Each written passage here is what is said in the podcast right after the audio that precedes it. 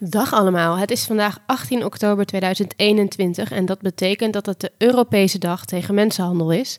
Dorcas werkt in Roemenië aan de preventie van mensenhandel. Dat doen we binnen het project Next Steps.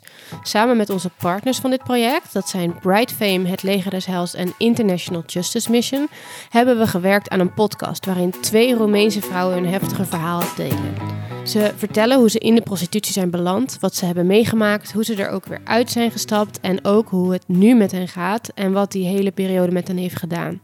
Het zijn ontzettend aangrijpende verhalen en zeker een aanrader om te beluisteren. Uh, mij heeft het in ieder geval ontzettend geraakt. Uh, de podcast heet Project Next Steps en is vanaf vandaag te beluisteren via alle podcastkanalen. En later deze week komt er weer een nieuwe aflevering van Doorkast Online. Tot dan!